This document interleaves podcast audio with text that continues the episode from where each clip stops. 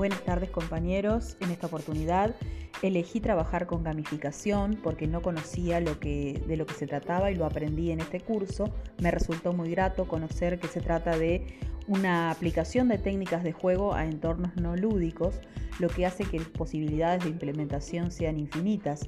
Uno lo puede utilizar tanto en la presencialidad como en la virtualidad.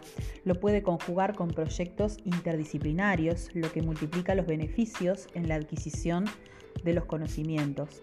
Pienso yo que también esto se va a ver em, beneficioso para aquellos estudiantes que por ahí tengan alguna carencia en, la lectura o en la escritura, en la adquisición también de, de conocimientos y esto le va a permitir de alguna forma apropiarse de las reglas de este juego, utilizarlas, implementarlas y apoderarse de los conocimientos, generando entonces un sentido, de pertenencia totalmente positivo.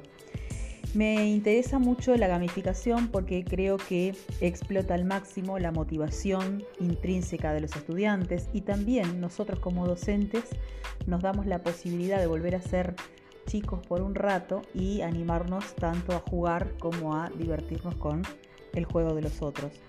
Gamificar es una actividad formativa y según Juan y Swan, es necesario analizar el perfil de cada usuario, el contexto, definir los objetivos del aprendizaje, estructurar la experiencia, identificar los recursos disponibles, aplicar las técnicas de gamificación.